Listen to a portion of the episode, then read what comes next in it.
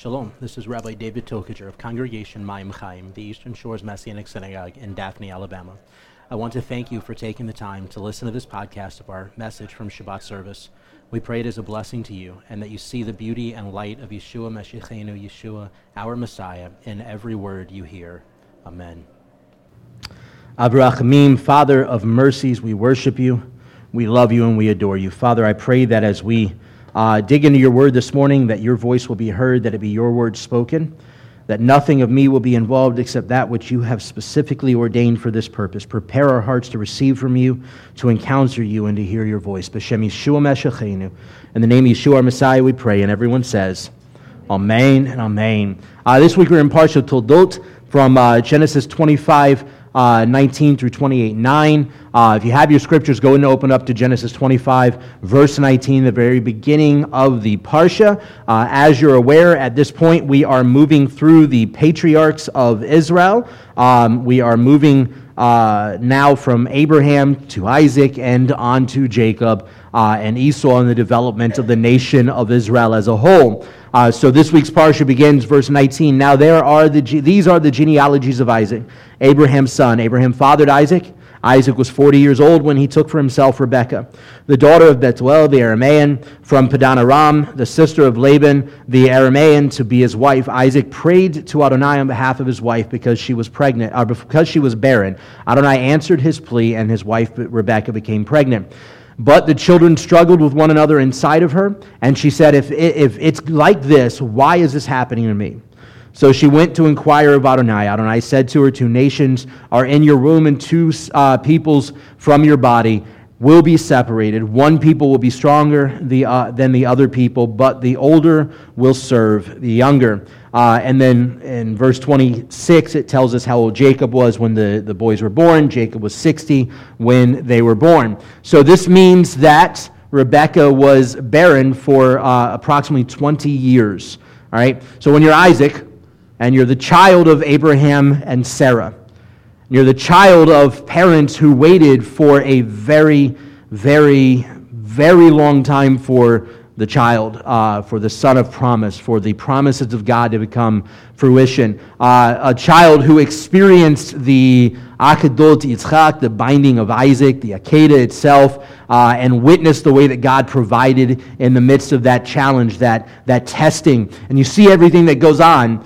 Pretty easy to see that Isaac is a, a likely a pretty solid man of faith uh, right out the gate. And we see here that uh, after 20 years, of, uh, or near 20 years of their hearts being uh, constantly crying out to the Lord for children and her not having children yet, that Isaac approaches the Lord again and pours out his heart and prays for, uh, for his wife, for her barrenness to be removed, for her to be able to have children, and she becomes pregnant. She has twins.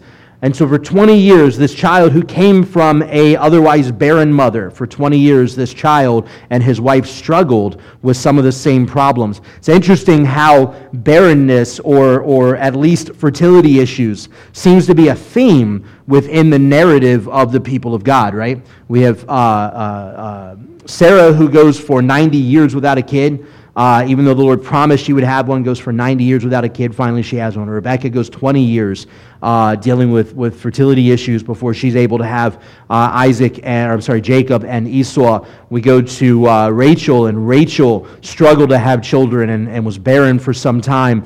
Uh, and it seems as though fertility is a very common theme in Scripture. And I think ultimately that pans out to a narrative pointing us in the direction of Messiah, and in particular, God's ability to, uh, to be sovereign even over the womb of a mother.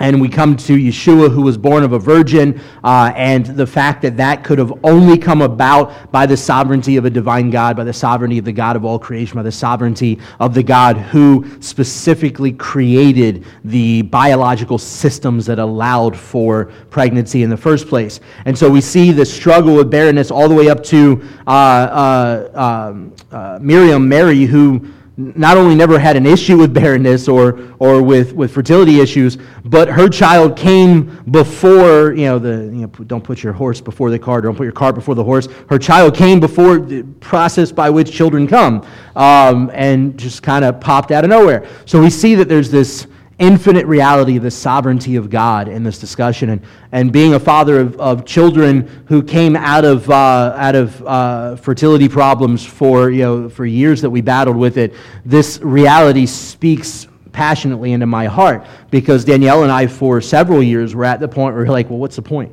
Like, you know, we pray and we pray and we pray and nothing comes up why? Why do we even bother? Like, what's the point to any of this? Um, and, uh, and finally, Eliana comes along, and Eliana was an absolute miracle child. You know, the doctors told Danielle um, that not only would she likely never get pregnant on her own, but she was even uh, less likely to ever get pregnant with medical help. And lo and behold, Eliana comes out completely natural, no medical help at all. And uh, 22 months later, here comes the surprise of Natanel. Uh, and I do mean surprise. We were kind of still sticker shock with Eliana, and here comes Natanel. So um, that was, you know, it was awesome. It was this powerful experience with the sovereignty of God and the divine ability uh, to be able to bring about the, the desires of our heart, and in particular when those desires are in line with His will. And so we see this struggle back and forth with fertility, and we see this imagery going on here, and it's pointing to Messiah. But more specifically, I want to look for a little while, if you'll allow me, I want to look specifically at Esau and Jacob and one particular uh, encounter that they had. If you'll go to verse 27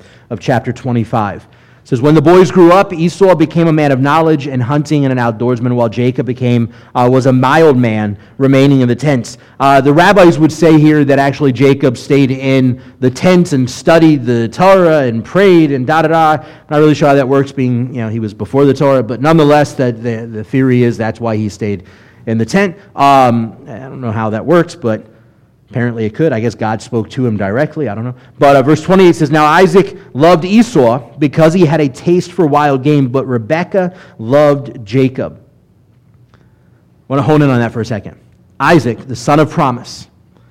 Isaac, who was the child born years and years and years after the promise was spoken, has now heard the promise God said that the older would serve the younger, yet he favors the older.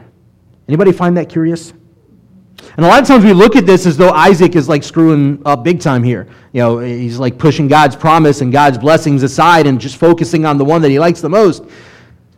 But anybody ever thought about that? Why is it that Isaac actually, if, if the promise was to go to Jacob and it was clear from God's word that the promise was to go to Jacob, why did he love uh, Esau most? Why was he most uh, uh, favoring over Esau versus Jacob? And I think the answer comes down to he was a great man of faith, right?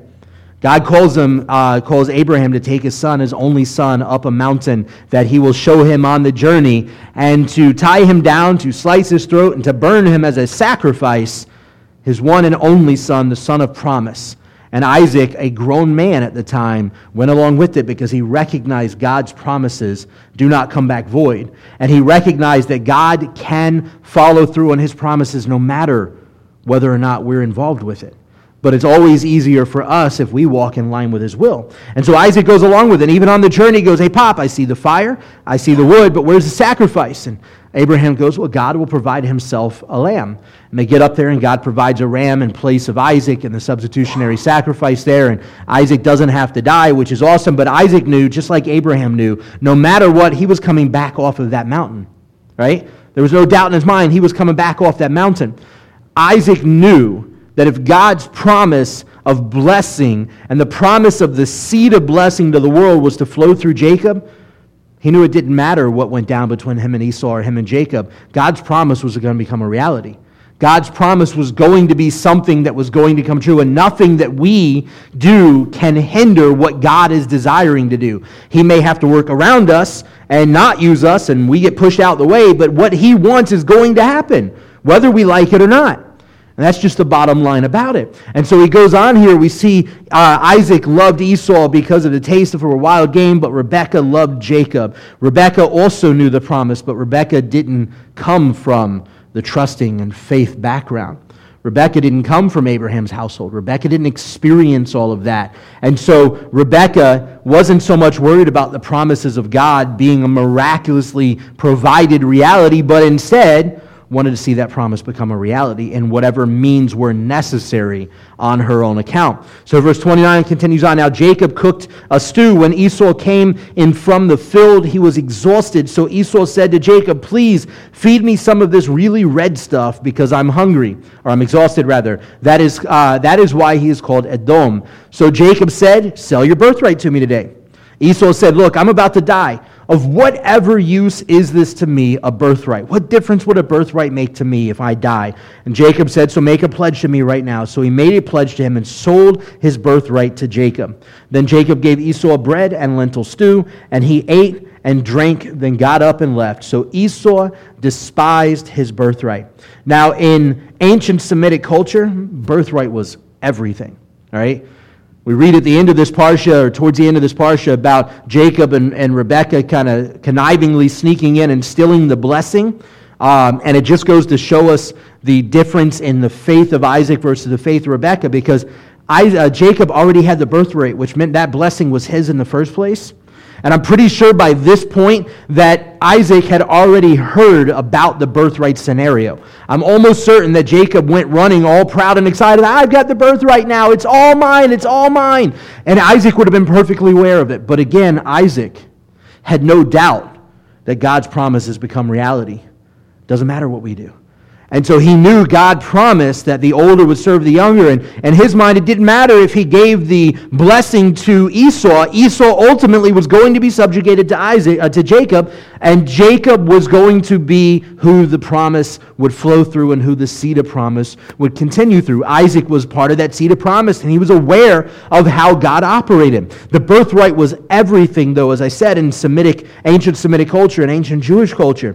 Uh, the word itself denotes the special privileges and advantages belonging to the firstborn son. Uh, he became the priest of his family. We see this Reuben. Reuben was the firstborn of Jacob. Reuben was supposed to be the, the ruler and the priest uh, over Israel, yet the priesthood, because of Reuben's sins, transfers to Levi, to Levi, and the priesthood flows through Levi instead. Uh, and, uh, and here we see the same thing, that birthright that would have put Esau, if he had gotten it, the, the blessing, and that birthright would have put him as the priest of the household. But Esau despised his birthright. He didn't care about it in the first place. So, what good of, would have been for him to have been the priest of his family if he didn't care in the first place? Uh, the firstborn son had, uh, through the birthright, was allotted to him a, uh, a double portion of, his, of the paternal inheritance. So he was allotted a double portion by birthright, allotted a double portion of the inheritance. So whatever there was, there's two kids. That means it was divided into thirds, and uh, the birthright would have gotten two thirds, and the other would have gotten one third. The firstborn uh, with the birthright inherited the judicial authority of his father, whatever it might be. Uh, and so we see that the judicial, judicial authority, the head of the household mentality, goes through the birthright to the firstborn uh, and, uh, and through his firstborn, and so on.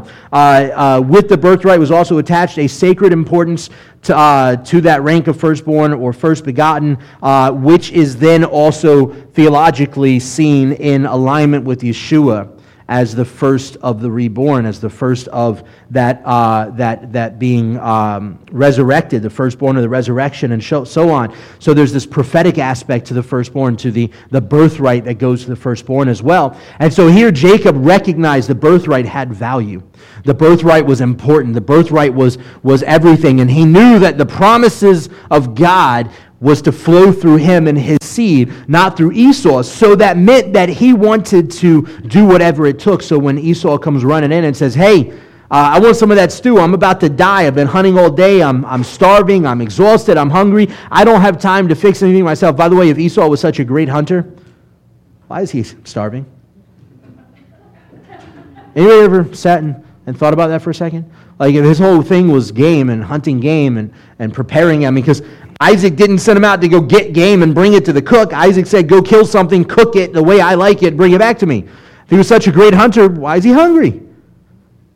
Yet here he comes back, and we see that the importance of the narrative had to do with that birthright and what went along with it. Now, with that birthright comes the blessing of the firstborn.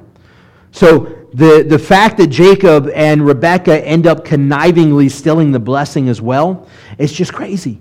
And it shows us the difference in faith between Isaac as a man of faith and Rebekah as a woman of faith in this particular scenario. Rebekah didn't have the same faith as Isaac did that those promises were going to be fulfilled no matter what, and that that birthright right that was divinely given and orchestrated for Jacob was going to make it to him. So she decided to work it in her own way, by her own hands, to make it come about. And in suit, anytime we try to make the will of God happen by our own efforts, we end up producing strife. And he ends up with this long 21 year separation from his brother because of the strife that that incident caused and replicated for so many years. He had to run for his life because Esau was planning to murder him. Had they simply just allowed God to do what God said he was going to do, none of that would have happened. I'm also curious personally, had they allowed God to do it in his own way and by his own timing, would Esau have been a man of God? Would Esau willingly have been under the spiritual authority of Jacob and walked right with the Lord? Would the Edomites, would, have, would the Edomites have been a problem for Israel down the road when they go into the land of Canaan? Would that complication continue to rise? If he had done, if they had simply done what they should have done in trusting in God's provision of his promises to fruition, would we have the Arab Israeli crisis today? Because when Rebecca tells Isaac, hey, I don't want my kid marrying these women around here, I'm done with them, send him back to our homeland and he can find a bride there and bring her back. Uh, she recognized, he recognized, uh, Esau recognized when he overheard this, that marrying the women of the land would make his parents mad. So when Jacob was sent off and sent back to Haran, sent back to their family's uh, area, their family's city, Esau then went out to spite his parents and not just married a woman of the land but he marries as another wife the daughter of Ishmael, the daughter of Isaac's brother. Which, by the way, because of Sarah trying to produce God's promises by her own hands, there was strife there also between Isaac and Ishmael that should not have and did not need to be there. So I wonder had Rebekah and ultimately Isaac as the authority uh, in, in, in uh, covering over his wife, simply wholeheartedly allowed God to do what God was going to do. I'm curious if we'd had half the problems we have today. I'm curious what Esau's life would have looked like. I'm curious what Jacob and Esau's relationship would have looked like. Because even when Jacob comes back, Jacob doesn't actually come back. Even once they have restoration of relationship, Jacob says, Look, I got too many people to walk with you. You go on ahead. We'll catch up with you. We'll meet you uh, at the house. And when Esau disappears, Jacob hooks a right and goes elsewhere. They never actually fully restore relationship, and that strife is still there. The problem in this week's Parsha is the lack of reverence for what the birthright and a spiritual family truly is. And I think that's a valuable and important lesson for us to understand. Because whether you recognize it or not, you and I, being born anew in the blood of the Lamb, being born anew in the power and presence of the Ruach HaKodesh, we're now part of a new inheritance. We're now part of a new family line. Both Jew and non Jew alike are now part of the root and the fatness of the olive tree. We are now sons and daughters, children of the God Most High. We are heirs to his kingdom, and the birthright is of the utmost importance as heirs to his kingdom. And what's interesting is, although we are many, as believers, we are many, we are echad. We are one. Because we are one bride of Messiah. And we are in error, or we are heirs to the, uh, the kingdom of God and to the inheritance of the kingdom of God with Messiah. Go to Romans 9, verse 1. Romans 9 deals a lot with this very idea. Romans 9 1. I tell the truth in Messiah. I do not lie, my conscience assuring me and the Ruach HaKodesh, the Holy Spirit, that my sorrow is great and the anguish in my heart unending.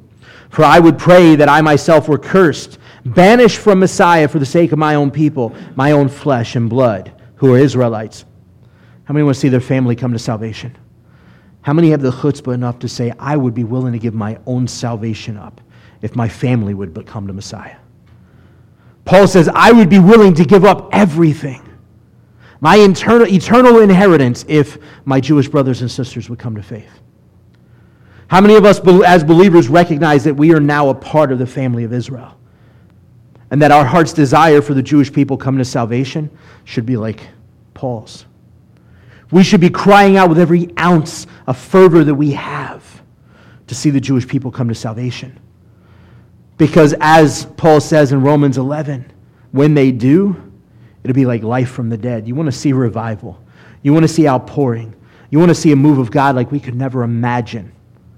Wait until Israel opens their eyes to the truth of Messiah Yeshua. To them uh, belongs the adoption and the glory and the covenants and the giving of the Torah and the temple service and the promises. To them belong the patriarchs, and from them, according to the flesh, the Messiah, who is over all, God, blessed forever. Amen. Paul's saying the Jewish people are the inheritors naturally of the birthright of Messiah. The Jewish people naturally are the inheritance of the birthright of the promises of God. The Jewish people naturally are the inheritance of the blessings that go along with it, of the covenants that go along with that, of the relationship that goes along with that, and of the kingdom of God that goes along with that. The Jewish people naturally are heirs in the birthright to that. But much like Esau, Romans, Romans 9 goes on to talk about, much like Esau, Israel despised their birthright, the spiritual birthright. Because when Messiah did in fact come, we as a nation turned our back on him. And we as a nation for 2,000 years now have yet to open our eyes to the reality of the fact that the birthright we have so desperately desired for millennia is in the person of Yeshua Mashiach. And with that, verse 8, that is, it is not the children of the flesh who are children of God, rather, the children of the promise are counted as seed. For the word of promise is this At this time I will come, and Sarah shall have a son. And not only this, but also Rebekah having twins from one act with our father Isaac, yet before the sons were even born and had not done anything good or bad, so that God's purpose and choice might stand not because of works, but because of him who calls. It was said to her, The older shall serve the younger. And it is written later on in, uh, in this week's Haftarah, it is written, Jacob I love but Esau I hated. Now, did God really hate Esau? Not at all. God hated the choices he knew Esau was going to make. God hated the fact that Esau never came back in fullness, but he didn't hate Esau himself. Verse 14 What shall we say then? There's no justice with God? May it never be. For to Moses he says, I will have mercy on whom I have mercy, and I will have compassion on whom I have compassion. So then it does not depend on the one who wills or the one who strives, but on God who shows mercy. Verse 24 Even us he called, not only from the Jewish people, but also from Gentiles. As he says also in Hosea, I will call those who are, were not my people, my people, and her who, uh, who was not loved, beloved. And it, and it shall be that in the place where it was said to them, you are not my people. There shall there they shall be called sons of the living God. Isaiah cries out concerning Israel, though the number of Bnei Israel, the children of Israel, be as the sand of the sea, only the remnant shall be saved. For Adonai will carry out his word upon the earth, bringing it to an end and finishing quickly. And just as Isaiah foretold, unless Adonai Zevaot had left us seed, we would have become like Sodom and resembled Gomorrah. It's not about simply being physically a part of the bloodline. It's about the choice to walk in the promises of God, to believe in the promises of God, becoming a part of the birthright of Abraham, Isaac, and Jacob, becoming a part of the birthright of Israel, becoming a part of the birthright as inheritance, sons and daughters of the King Most High. It's not about bloodline, it's not about lineage, it's about choice. The problem is, is much like Israel, who chose to turn their back on Messiah in the first century, and much like Esau, who chose to turn his back on the birthright, birthright that was rightfully his. All too often, we as believers, you and I both, also turn our backs on the birthright that is ours. Because with birthright becomes responsibility with birthright becomes a lifestyle of service, a lifestyle of obedience. a lifestyle of willingness, of honor, of reverence, of worship. And far too often, you and I are more like Esau than we are Jacob. We're more like Israel than we are the nations. Far too often, we're willing to turn our back on the birthright that is rightfully ours because of the blood of the Lamb, not because of anything you and I did. Because take away the blood of the Lamb, and we're still the same miserable pile of garbage we were before we accepted Messiah. But it's because of the blood of the Lamb we've been made new, we've been reborn in the Spirit, we have seen a new birth. We've experienced the outpouring of the Ruach HaKodesh, the Holy Spirit, and we have been made anew in Him for His purposes, for His promises to become fulfilled and reality in our lives, so that others may come to know Messiah because of us. But often people look at our lives and they don't see Messiah and they don't see someone that loves a birthright. They see someone that despises the birthright, that would give it up for a bowl of soup.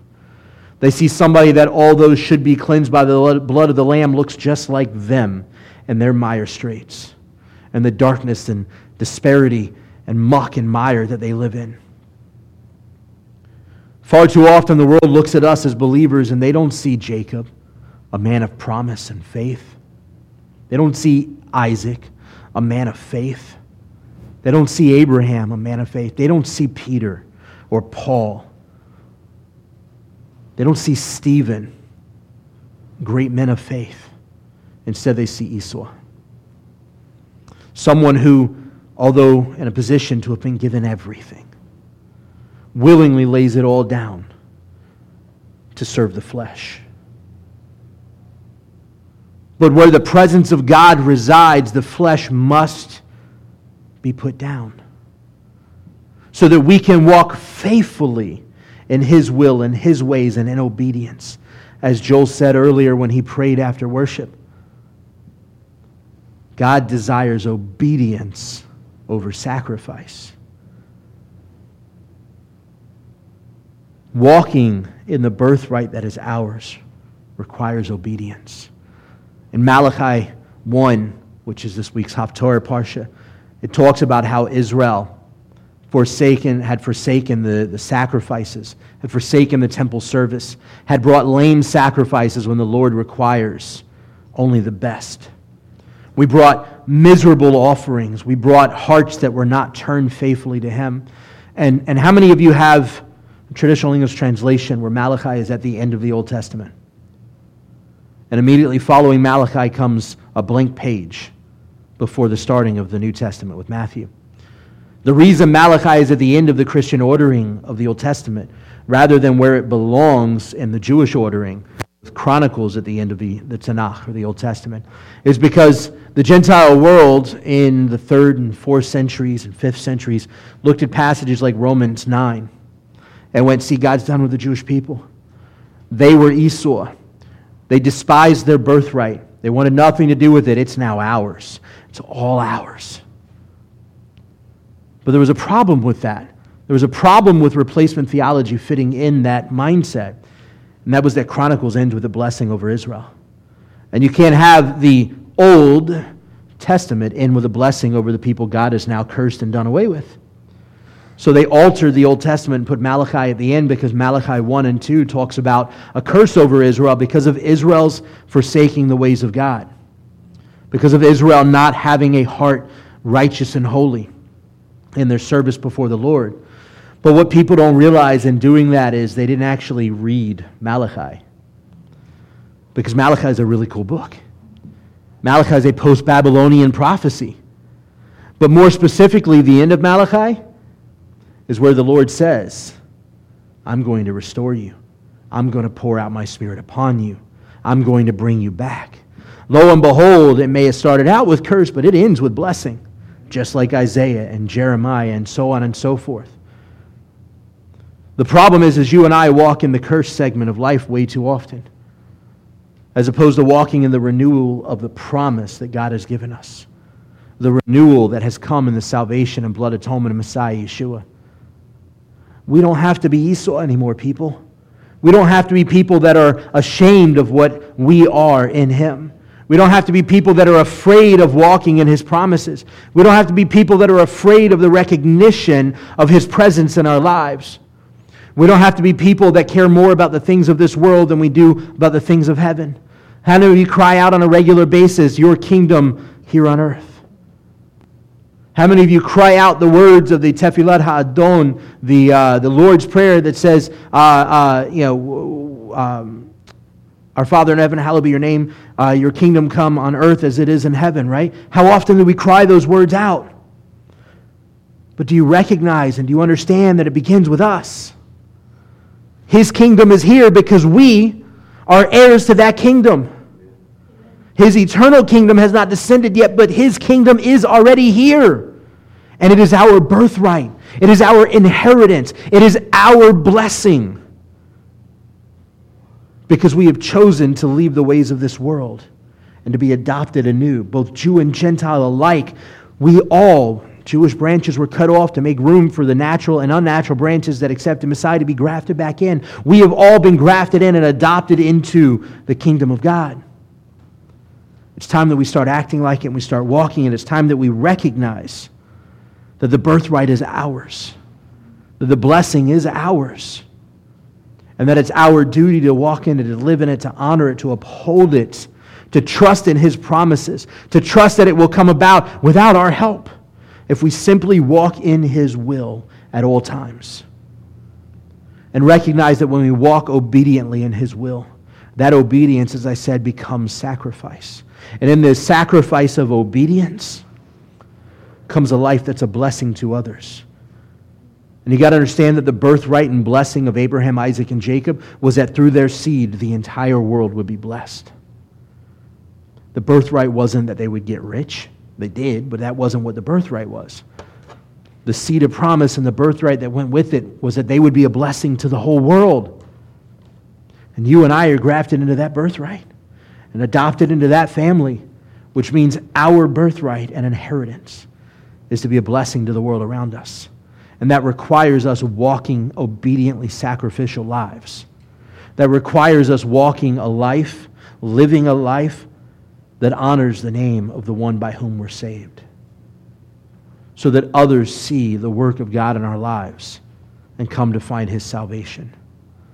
Avarachmim, Father of mercies, we worship you. We love you and we adore you. Father, we ask your forgiveness, Lord for our willingness to despise the birthright that you have grafted us into. Father, I pray that you empower us with your Ruach HaKodesh to return in full teshuvah and full repentance. And most importantly, Lord, that you use our lives to be a blessing to others. That others may come to know the truth of your salvation and glorify your holy name because of the work of redemption you have done and are continuing to work in our lives. B'Shem Yeshua Meshachenu. In the name Yeshua, our Messiah, we pray. And everyone says, Amen.